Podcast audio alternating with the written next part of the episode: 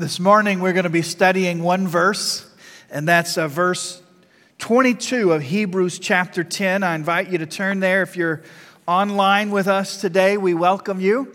We praise God for you, and uh, I pray that you sense the presence of the Lord there where you are, just as much as we do here. If you're a guest today, we welcome you, and we say to you that we know it takes a lot of courage to go to a new building, to park in a new parking spot, and to come into uh, a, new, a new place in worship. And so we really praise God for you. We really thank God for you. And our prayer here at the fellowship is not only that you would feel welcomed, but that you would feel loved. And not only that you would experience new friends, but that you would experience the presence of a living God uh, I say to you with great confidence that God is alive and well and working in our lives. And if you're new to the church thing or to the Christian faith, we welcome you. We understand that you may have a lot of questions about what it means to live the Christian life or what it means to be a Christian or what it means to go to church. We hope that you'll find your answers here at the fellowship. Uh, we thank God for you. Uh, we are in Hebrews chapter 10. Uh, last week we started what would we call this? A, a slow stroll through several verses in Hebrews chapter 10. We began with verse 19 and we studied verse 19 uh, and verse 20 and verse 21. This morning we're going to be in verse 22, and in the following weeks we'll look at verses all the way through verse 25. But let's look at the text in its entirety as we study verse 22 this morning. It says, Therefore, brothers, since we have confidence to enter the holy places by the blood of Jesus. And the important point that we made last week was that we enter the presence of God, we enter into the holy places not based on our good works or our intelligence. Uh, we enter the holy place, the presence of God through the blood of Jesus. There's no other way. Uh, through the blood of Christ. It says, So then, therefore, since we have this confidence to enter the holy places by the blood of Jesus, by the new and living way that He opened for us through the curtain, that is, through His flesh, and since we have a great priest over the house of God, let us then draw near with a true heart in full assurance of faith with our hearts sprinkled clean from an evil conscience and our bodies washed with pure water. And let us hold fast the confession of our hope without wavering, for he who promised is faithful. And let us consider how to stir up one another to love and good works, not neglecting to meet together, as is the habit of some, but encouraging one another and all the more as you see the day drawing near. Lord, as we begin this portion of our worship service where we study and think about your word, we confess, Lord, its accuracy. We confess our need for your word, Lord, to shape us and to mold us and to be who it is that you want for us to be. We celebrate the power of the scripture, Lord. We declare to you that sometimes it encourages us and, and sometimes it challenges us and convicts us. But Lord, whatever it does in our hearts this morning, would you just do a work? Would you bless your word today so that we are different leaving than we were coming in? That is our prayer. And we pray in Jesus' name. Amen. Amen. So, verse 22, that's the one we were looking at this morning, the one that says, Let us draw near with a true uh, excuse me, let us draw near with a true heart and full assurance of faith, with our hearts sprinkled clean from an evil conscience and our bodies washed with pure water. And if you have your notes in front of you this morning, you see that we're going to ask and hopefully answer several questions. And the first is in verse 22, and it says, draw near. The question is, draw near to what or to whom?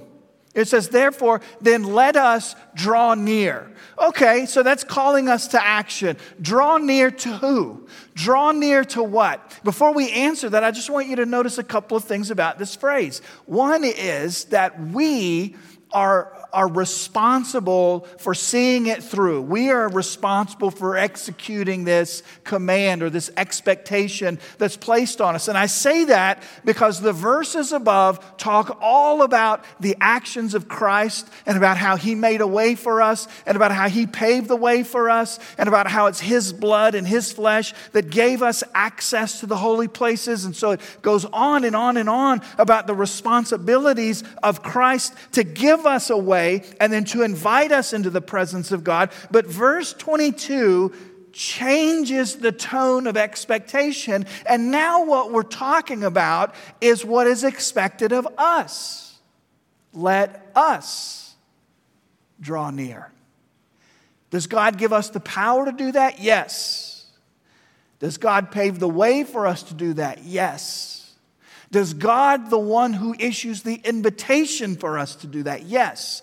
But it is our responsibility to do it. Let us take action. Therefore, because of the great things that Christ has done on our behalf, let us take action. Let us draw near. That's an important phrase because it implies that we have some actions to take in drawing near. Another thing that this implies is a sense of process and a sense of relationship. Draw near. Now, the question that we're answering is draw near to what? draw near to who? And the answer is draw near to God Himself. That is the glorious point of Hebrews 10, verses 19 through 25, is that Jesus Christ has made a way for us to draw near to the very presence of God, the one who created the heavens and the earth, the one who knit you together in your mother's womb, the one who gave you life, the one who sustains your life, the one who brings you life, the one who gives you purpose, the one who can fill you with joy. We are called to draw near to the God who created us. That's an awesome thing. Now, here's the problem that many of us face. If you've been in church for one year or five years or 10 years, we have the problem, and this is what we call the veil of familiarity. We've heard this over and over and over again, and so it kind of loses its punch sometimes. Like the reality that we are invited to live life in the very presence of God, sometimes it loses its wonder because we hear it so often. And if you grew up in church, you probably grew up hearing that you're invited to live in the presence of God or to have a personal relationship with God. But think about how awesome that is. The one who made you, the one who reigns in heaven and on earth, wants you to come into his presence and spend time in the presence of God. It fills us with wonder. There's a band uh, that is popular in today's world, and they wrote a song I want to share it with you. I'm not checking my text messages this morning. I'm, I'm pulling up the lyrics because it really captures the wonder of who am I that God would want me to hang out with God? It says, Who am I that the Lord of all the earth would care to know my name? What an incredible thought. Who am I that the Lord of all the earth would care to know my name and would care to feel my hurt? Who am I that the bright and morning star would choose to light the way for my ever wandering heart? It goes on to say, Who am I that the eyes that see my sin would look on me with love and watch me rise again? Who am I that the voice that calmed the sea would call out through the rain and calm the storm in me? You see, the, the band that wrote this song is just thinking about this incredible reality that we have been called to live in the presence of God. Who am I? that God would want to know my name? Who am I that God would want me to walk with Him on a daily basis? It fills us with wonder and, and it gives us like this awestruck feeling or sense, or at least it should. Maybe you've been living with this reality so long that it doesn't reach into your soul and grip your heart and go, Are you listening to this? but it's amazing thought. We get to live in the presence of God. This band, the Casting Crowns, isn't the only band to write about this. In fact, the psalmist in Psalm 8 actually wrote about this. If you're making notes, I encourage you to go back and study Psalm 8. It says, What is man, O God, that you are mindful of us? And he's wrestling with this thought of, God, why do you even seek to engage with us? And then here we read Hebrews 10, verse 22, that says, Let us draw near. And that's an incredible thought. Let us draw near to God Himself. But why? Why draw near to God? Now, obviously, if it says it in the scripture, it's sufficient. So, if, if the scripture calls us to do something, we want to do that by obedience. But as we're trying to work out in our mind, what is the meaning or what is the purpose of me drawing near to God? Like, what happens in my life when I'm drawing near to God? I want to give you a couple of things that happen, a couple of benefits or a couple of, of, of ideas that happen when we seek to do, not just know, but do, verse 22, where we seek to really draw near to the Lord. One thing that happens is that we experience more peace and more rest.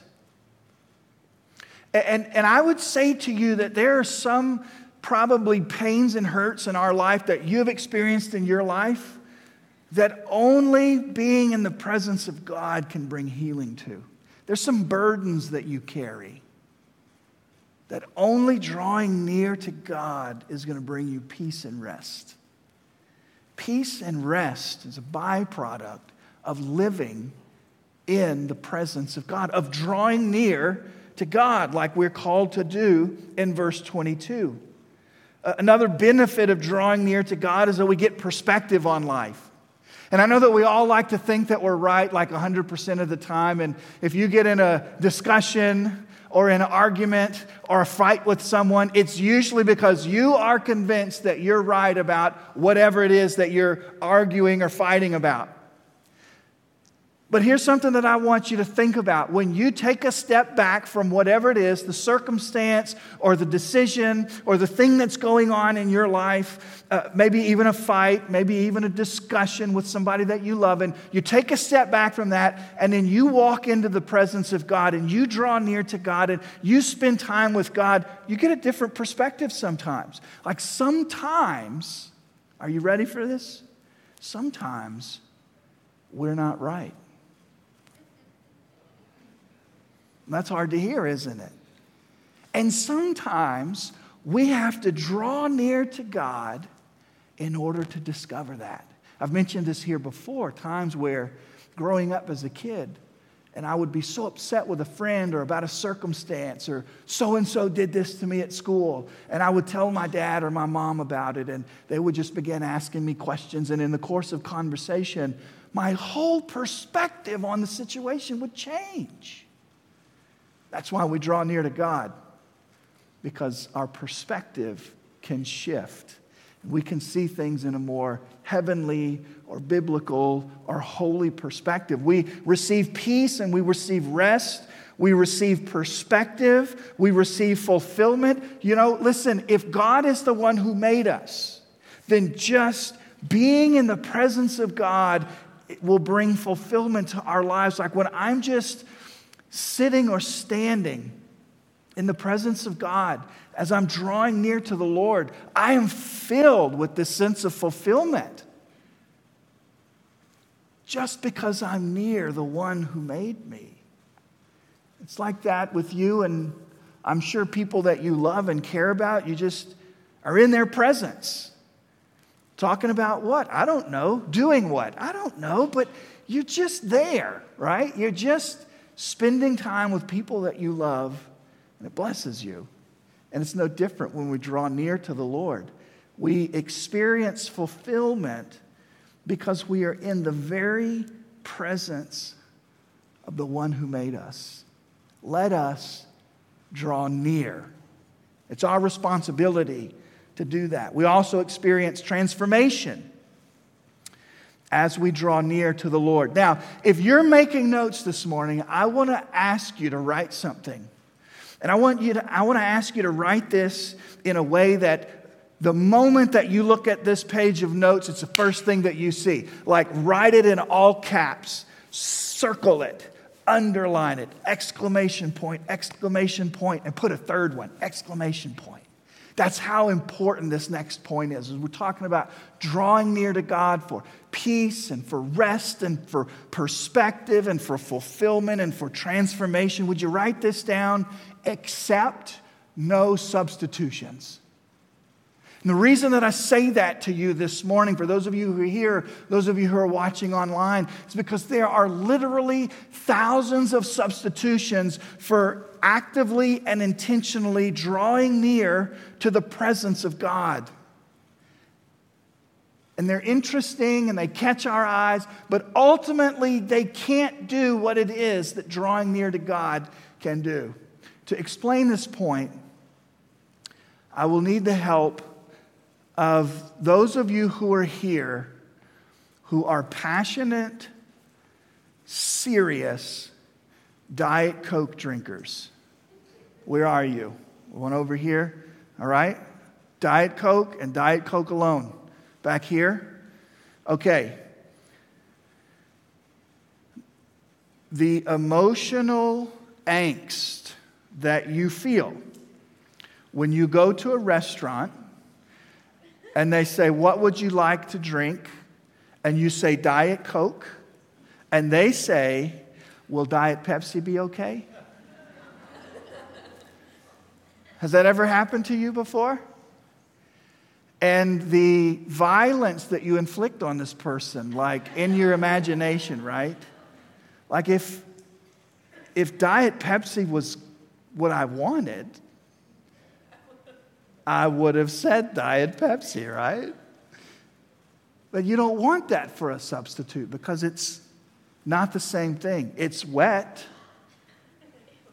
it's a soda, it's a diet soda, but it's not Diet Coke. Now, all of you, I think, are aware that I feel very passionate in this way about mayonnaise. There's no purpose on planet Earth for Miracle Whip. I feel passionately about that.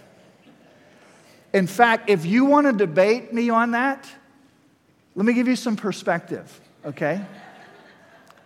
Here's some perspective Miracle Whip was, in, was invented after the fall of man. I'm just saying. It is a byproduct of the fall. Anyway, let me get back to my point. My point is, some substitutions are really bad substitutions for the real thing. Some of you are Diet Coke drinkers, and, and it really does frustrate you when you order a Diet Coke and they bring a Diet Pepsi. Some of us other condiments, right? So we get this understanding. But to really bring it home, I want you to think about for those of you who have ever done exercising in your life, or if you're not an exerciser but you love to be outdoors and you go outdoors in the summer and you're either working in your garden or you're in your flower bed and you're just exhausted and you think to yourself, I really need to drink some water because I'm becoming exhausted. I'm getting so hot, I'm getting so parched, I need to drink some water. So you go inside, you're so thirsty that the first thing that you see is, I don't know, something like Kool Aid or soda or whatever it is, and you take it and you drink it, but it doesn't satisfy your thirst. And it's wet and it's a beverage, but it's not water. And it's not going to satisfy you. In fact, it probably makes it worse. That's what I'm talking about. Hebrews chapter 10, verse 22 says, We have the opportunity to draw near to God Himself. And anything else that we would draw near to in place of that will never satisfy us. In fact, it will only exasperate the problem.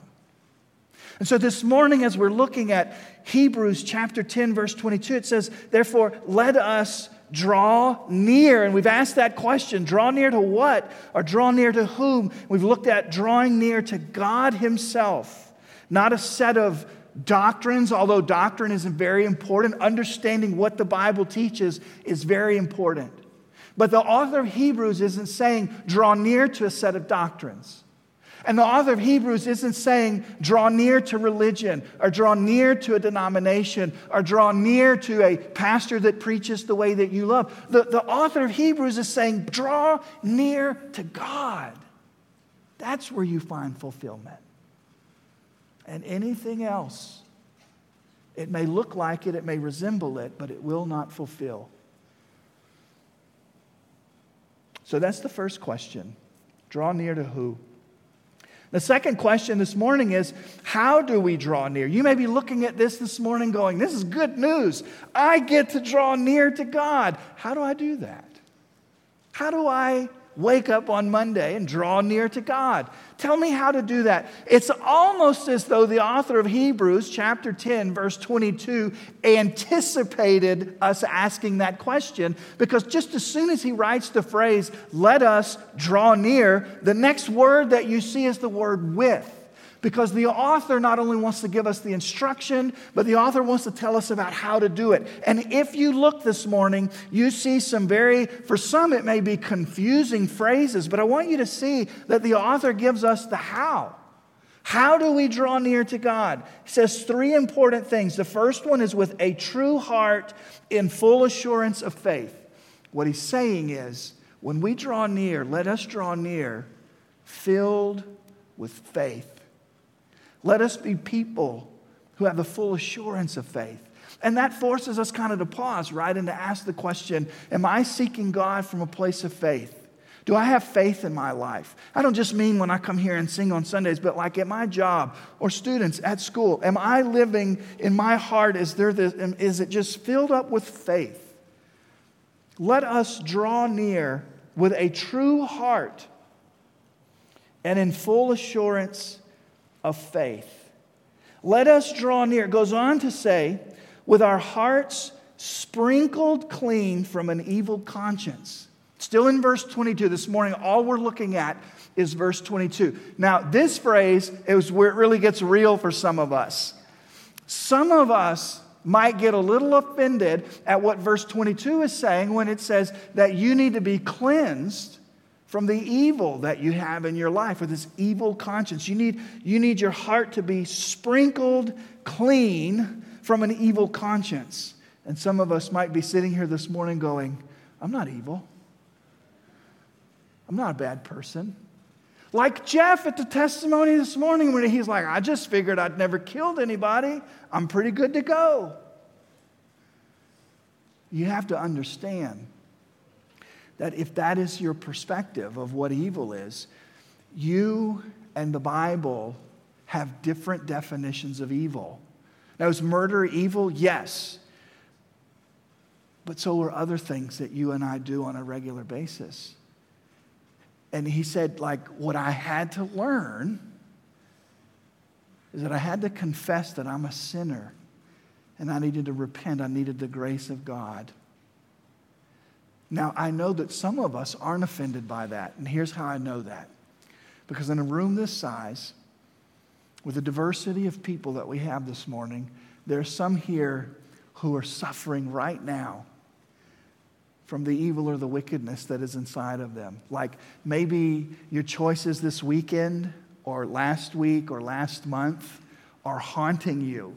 And you don't need to be told that you have evil or wickedness inside of you because you can feel it. You can look at what happened in the past month and you can clearly see that there's evil or wickedness in you. But the point that I'm making is this the Bible addresses us as we are. You know, and sometimes we're looking for the Bible to say kind and nice things to us and encourage us. And there's many places that it does. I mean, for God so loved the world that he gave his one and only Son so that we could have life. That's an encouraging thought. But understand this that the Lord loves us enough to speak truth into our lives. And Hebrews chapter 10, verse 22 says that we are to come into the presence of God from a place of being transformed in which the Lord has dealt with our hearts. We've been sprinkled, we've been cleansed from an evil conscience. And our bodies have been washed with pure water. Now, that may be an interesting slash confusing statement for you. Bodies washed with pure water. What does that mean? Is that like the Dasani brand? Or the Smart Water brand? Or does my town have pure water? If you're confused by the phrase, I can understand that because this isn't a phrase that we use very often. But what I want you to see is in this scripture, in, in verse 22, if you go back and look at it with me, how do we draw near? A true heart in full assurance of faith, that, that is implying transformation. Our hearts sprinkled clean from an evil conscience, that is implying transformation. Our bodies washed with pure water, that is implying transformation. What we're looking at in verse 22 is the reality that the gospel is a gospel that purifies us and transforms us and does this incredible work in our life. So, when the author of Hebrews is thinking about how to articulate it to people, this is what he chooses that we, we've been sprinkled clean, that we've been washed with pure water. And, and so, this cleansing process is the place by which we pursue to live in the presence of God. Now, here's the thing with that. Sometimes we like the cleansing process and sometimes we don't. For instance, have you ever been walking on the sidewalk after a nice rain and a car drives by a puddle and baptizes you? Has that ever happened to you before? Like all of a sudden, all of the dirt and the cigarette butts that are in the street has just been put onto your personhood by this passing car, and you're just sitting there going, This might be the nastiest moment of my life. And all you can think about is, I want to go home right now and take a shower because this is disgusting.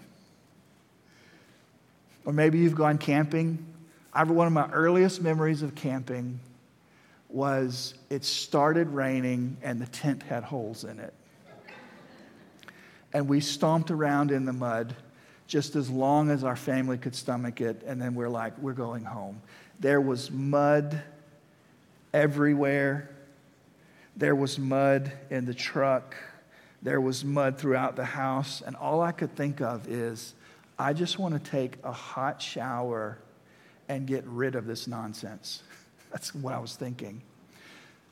We enjoy the process of cleansing when we understand the filth that is on us. But when we don't, we don't enjoy the process. When I was growing up as a kid, I was a teenager at this point, we had a dog named Lucky.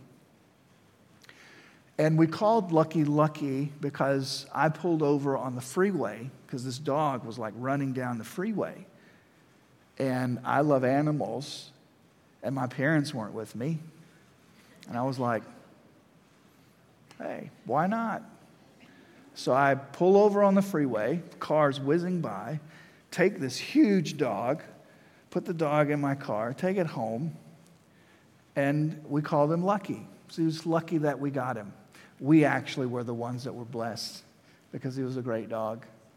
But one of the things that Lucky enjoyed doing was playing in mud.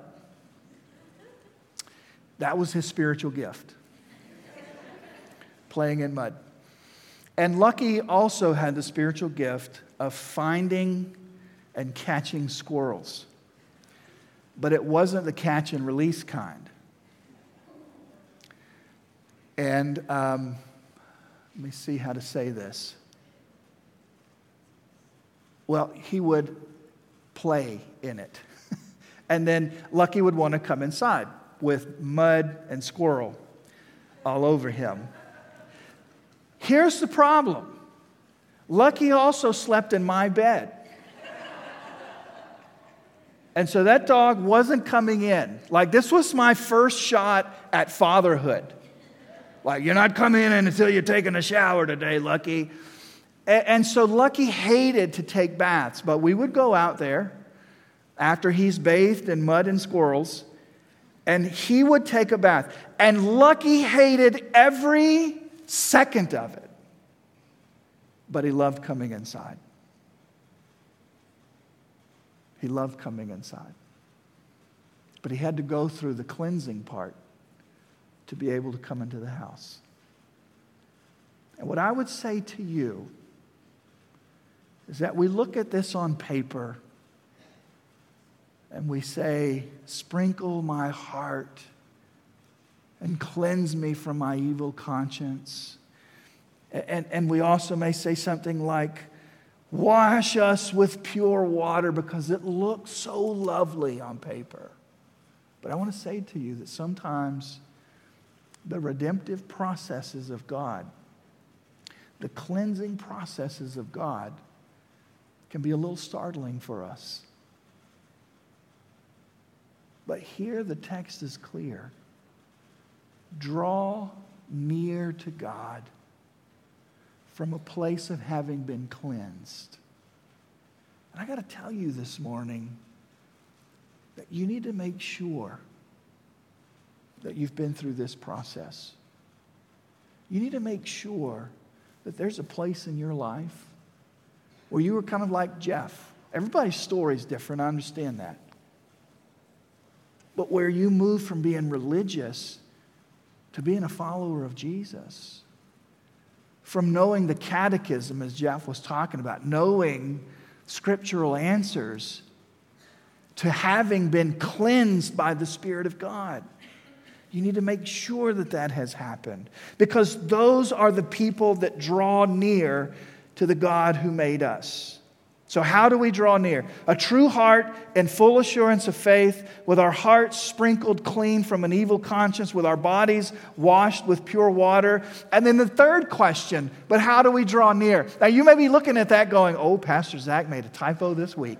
He asked the same question twice. No, it's not a typo. Here's the thing like what we just looked at is very technical and very theological in nature. But what you probably are wondering is okay, I get all of this, but how do I apply this in my life? How, how does my life import this information so that I apply it Monday through Friday and Saturday and Sunday? Like, what do I actually do to draw near to God? And I want to share some thoughts with you about that. Very practical thoughts. These are action driven, these are things that you can actually do to draw near to God. There's three of them. Number one, time in worship is drawing near to God.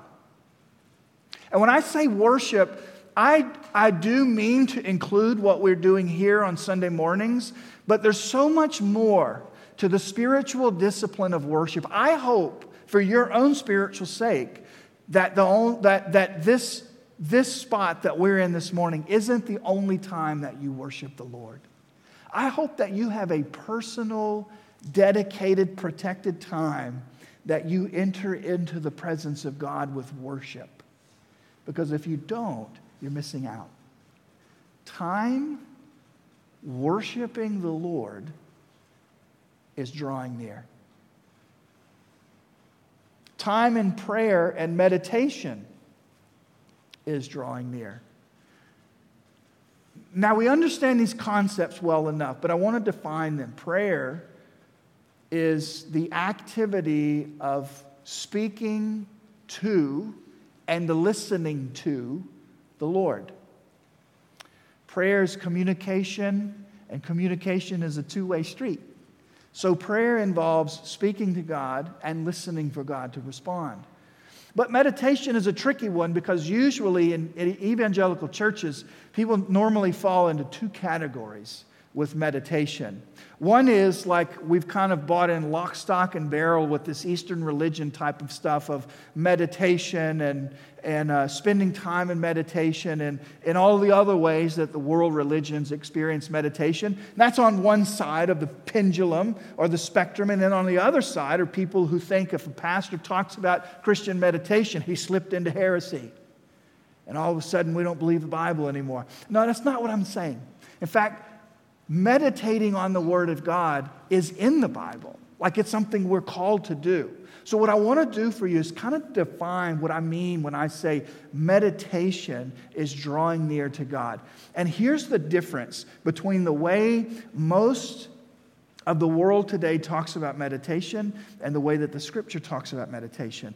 In much of the world religions, when you say meditation, what you're talking about is emptying yourself, your thoughts, your feelings, your motives, your emotions, your intentions, your actions.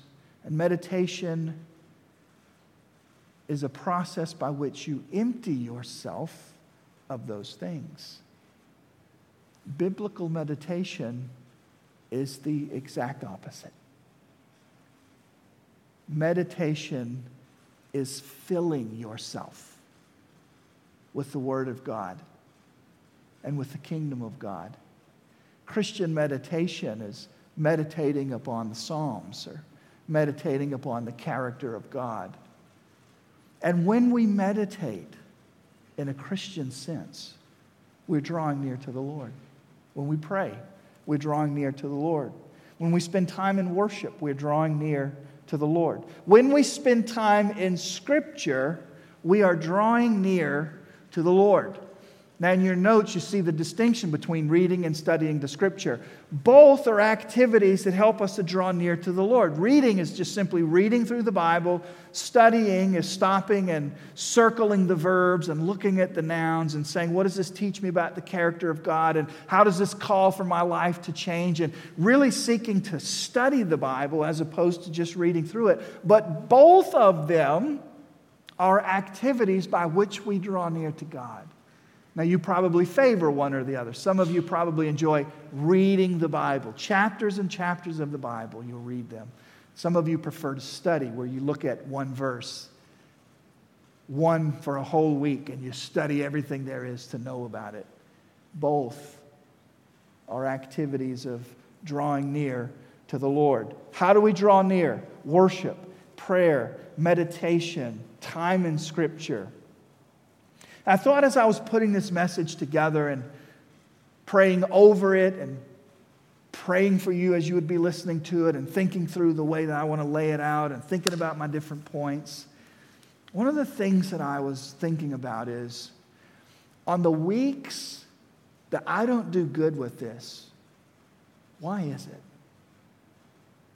Like when, when we're not drawing near to the Lord. Now, Jesus has made the way for us to draw near. We know that.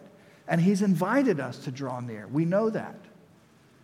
We have the opportunity to draw near. We know that. And yet we all admit we don't always draw near. Why? What would keep us from this?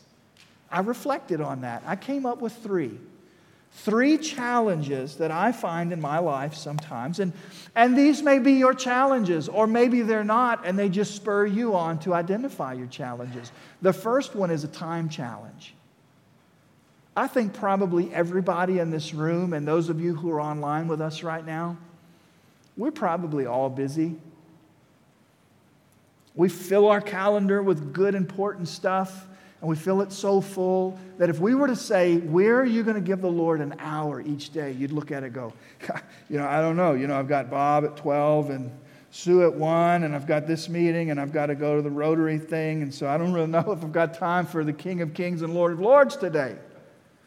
I don't know if I've got time to spend with the one who made me and sustains me. Like, I'm just really busy today, right? Like, and it sounds crazy to say that out loud, but that's how we operate our lives sometimes. And so, if that's you, if your challenge to drawing near to God is like my challenge, which is my time challenge, I want to encourage you today to sit down with your calendar and literally protect some time to spend with the Lord. Block it. Defend it with your life. Don't let anything be scheduled on that. And yes, we're busy people. We have a lot to do. We have a lot of important things to do and to attend to. But we can never be so busy that we think that we don't have time to draw near to the one who made us. The time challenge. The second challenge is my focus challenge. Can I just tell you something about the way that Zach Nicholson's brain works? it's a scary thought. I can open the Bible, John chapter 6 or Exodus chapter 9, whatever it is that I'm going to be studying. I can open the Bible, my eyeballs can literally be looking at the words. I am reading the words in the Bible, and all of a sudden I'm thinking about something else. Has that ever happened to you? And it may be good stuff. Like I may be thinking about my family, or I may be thinking about you guys, or I may be thinking about the sermon, or I may be thinking about dinner. Who knows what I'm going to be thinking about? But I'm literally reading the Bible thinking about something else because I lose focus like four million times a day. Is it just me? Isn't that crazy that we can do that? And so I've developed like this strategy, like this system. I don't know if it helps you or not, but I'm going to say it to you because if it does help, good. When I read the Bible, when I study the Bible, I always do so with an empty piece of paper and a pen. And every time one of those things come into my mind to distract me, I write it down so that I can release it. I don't have to think about it anymore because I've written it down and I can come back to it later. And I may have to write down 50 things. And it may be something that I'm responsible to do, or a bill that I need to pay, or this or that. I mean, it is all over the map. It seems like when I want to spend time with God, it's when all of these things flood my brain. I just write them down. And then I can release them and focus on drawing near to God. But the second strategy that I have, it feels weird calling it a strategy, but it really is. That's what it is. It's a way that I deal with losing focus when I'm trying to draw near to God. I just include all of that stuff in my relationship with God. You know, I've got three kids, and they're all different. They all communicate different. And one of the coolest things that I love is when any of them just comes and sits down next to me and just starts talking. And it's one of the most glorious things on planet Earth. One of my kids just wanting to be with their dad. And I honestly don't really care what we talk about. Like half the stuff that they know about, I don't know about, so sometimes I'm totally lost. But I just try to be like, oh, yeah, that's, you know, I try to say, yeah, I understand what you're saying. And that's, you know, I try to use the language and connect with my kids, but it's the most beautiful thing ever. Here's what I've discovered I don't need 100% of the time for my kids to be sitting with me going, Dad, I just want you to know how much I appreciate you and thanks for buying us breakfast this morning and thanks for buying us lunch this morning this afternoon and thanks for providing for dinner and thanks for giving us a house and thanks for uh, letting us go in the youth group, and thanks for bringing us to church, and uh, thanks for the shoes that I'm wearing, and thanks for buying my shirt, and thanks for, uh, you know, stocking the pantry with ramen noodles, because my kids love ramen noodles, and, and uh, thanks uh, for buying real mayo and not, you know, Miracle Whip, and I don't need two hours of conversation where they're just telling me how awesome I am. I love it when they tell me what's going on. And I used to think that unless I was telling God how awesome He is and how thankful I am, that I wasn't having a meaningful time with Him. But that's not true. Now, do we need to tell God how awesome He is? Yes. Like we need to worship God. We need to express our thanks to God. But listen, if I've got a list of 50 things that's burdening me, I think God is honored when I bring that to Him. I draw near to Him and I say, Lord, you may think this is stupid, but so and so hurt my feelings. Or I'm worried about this thing. God, I know that you've been faithful for 41 years of life, but I'm worried about next week for some reason, and I just want to get that off my chest. Include it. All these things that I get distracted from, I'm trying to learn to include them in my relationship with God. And then they're not distractions, then they're connection points. And I find it helpful for me. The third challenge is probably the most chilling and important for one for us to think about this morning. It's the heart challenge. Here's what I mean by that as we close this morning. Some people's hearts long to draw near to something contrary to the Lord Jesus Christ. It's not that you don't have time, it's not that you lack focus, it's just that your heart is hungry for something that is against the principles of God. And you need to deal with that. Because if your heart is drawn towards something other than God, there's a spiritual problem there. Like it may not be a time problem, it may not be a focus problem, it may just be my heart is drawn to the temptation of a specific sin that seeks to pull me away from fellowship with God. That's a serious challenge. And if we're honest with ourselves, we all face the temptation, and our temptations may be different, but we are perpetually facing the temptation to choose something other than what God has for us. And so this morning, I ask you to draw near to the Lord from a place of transformation. And to the extent that you look back on your life and say, I haven't been drawing near to the Lord, ask yourself why. Is it a time challenge? Is it a focus challenge? Is it a heart challenge? Is your heart longing for something other than God? But would you, would you notice what it is that is pulling you away from drawing near to the Lord? And deal with it. Deal with it. Would you bow with me this morning? What better way for us to end a message on drawing near to the Lord than drawing near to the Lord?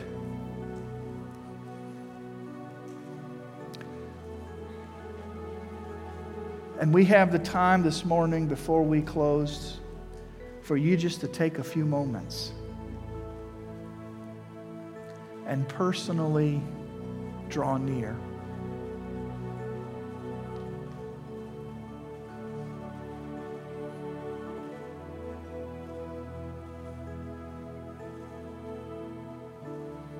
And this morning, as we bow and seek to draw near to the Lord, the Lord may be working in your heart this morning. You may have seen your challenge on this paper this morning.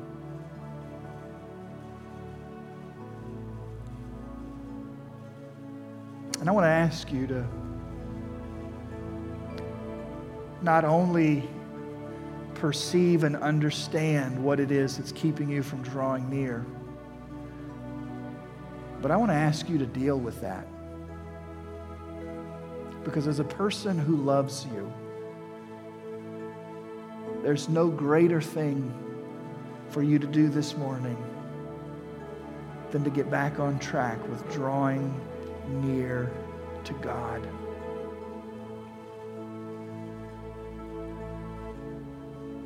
Heavenly Father, as we close our time together, how we are thankful for your word, how we love you, how we could spend two and three and four and 20 hours thanking you and telling you all of the ways that you've blessed our life, for you have been good to us. We also say to you, Lord, this morning that we see and hear the clear call in the scripture to draw near to you. And that it isn't a matter of knowledge at this point. We clearly hear the call. And you know where we're at in life. And you know the things that we struggle with. And so we're praying for a, a measure of power and a measure of grace and a measure of mercy this morning as we seek to make a commitment and move past our challenges. And by your power and by your grace, be people who draw near because you have made the way and you've given us the invitation. And so now, Lord, we want to do our part, our responsibility, which is draw near. We will accept no substitutions. For you, O oh Lord, there is no sufficient substitution. Thank you for a glorious morning, Lord. We close our time throwing ourselves at your feet, thanking you for your goodness for the richness with which you've blessed us with this morning in song and in testimony and in the power of your word.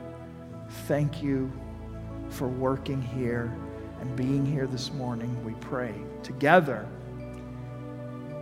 in the name that is above every name, the name that gives us access and hope to draw near, the name of Jesus. Amen. Amen.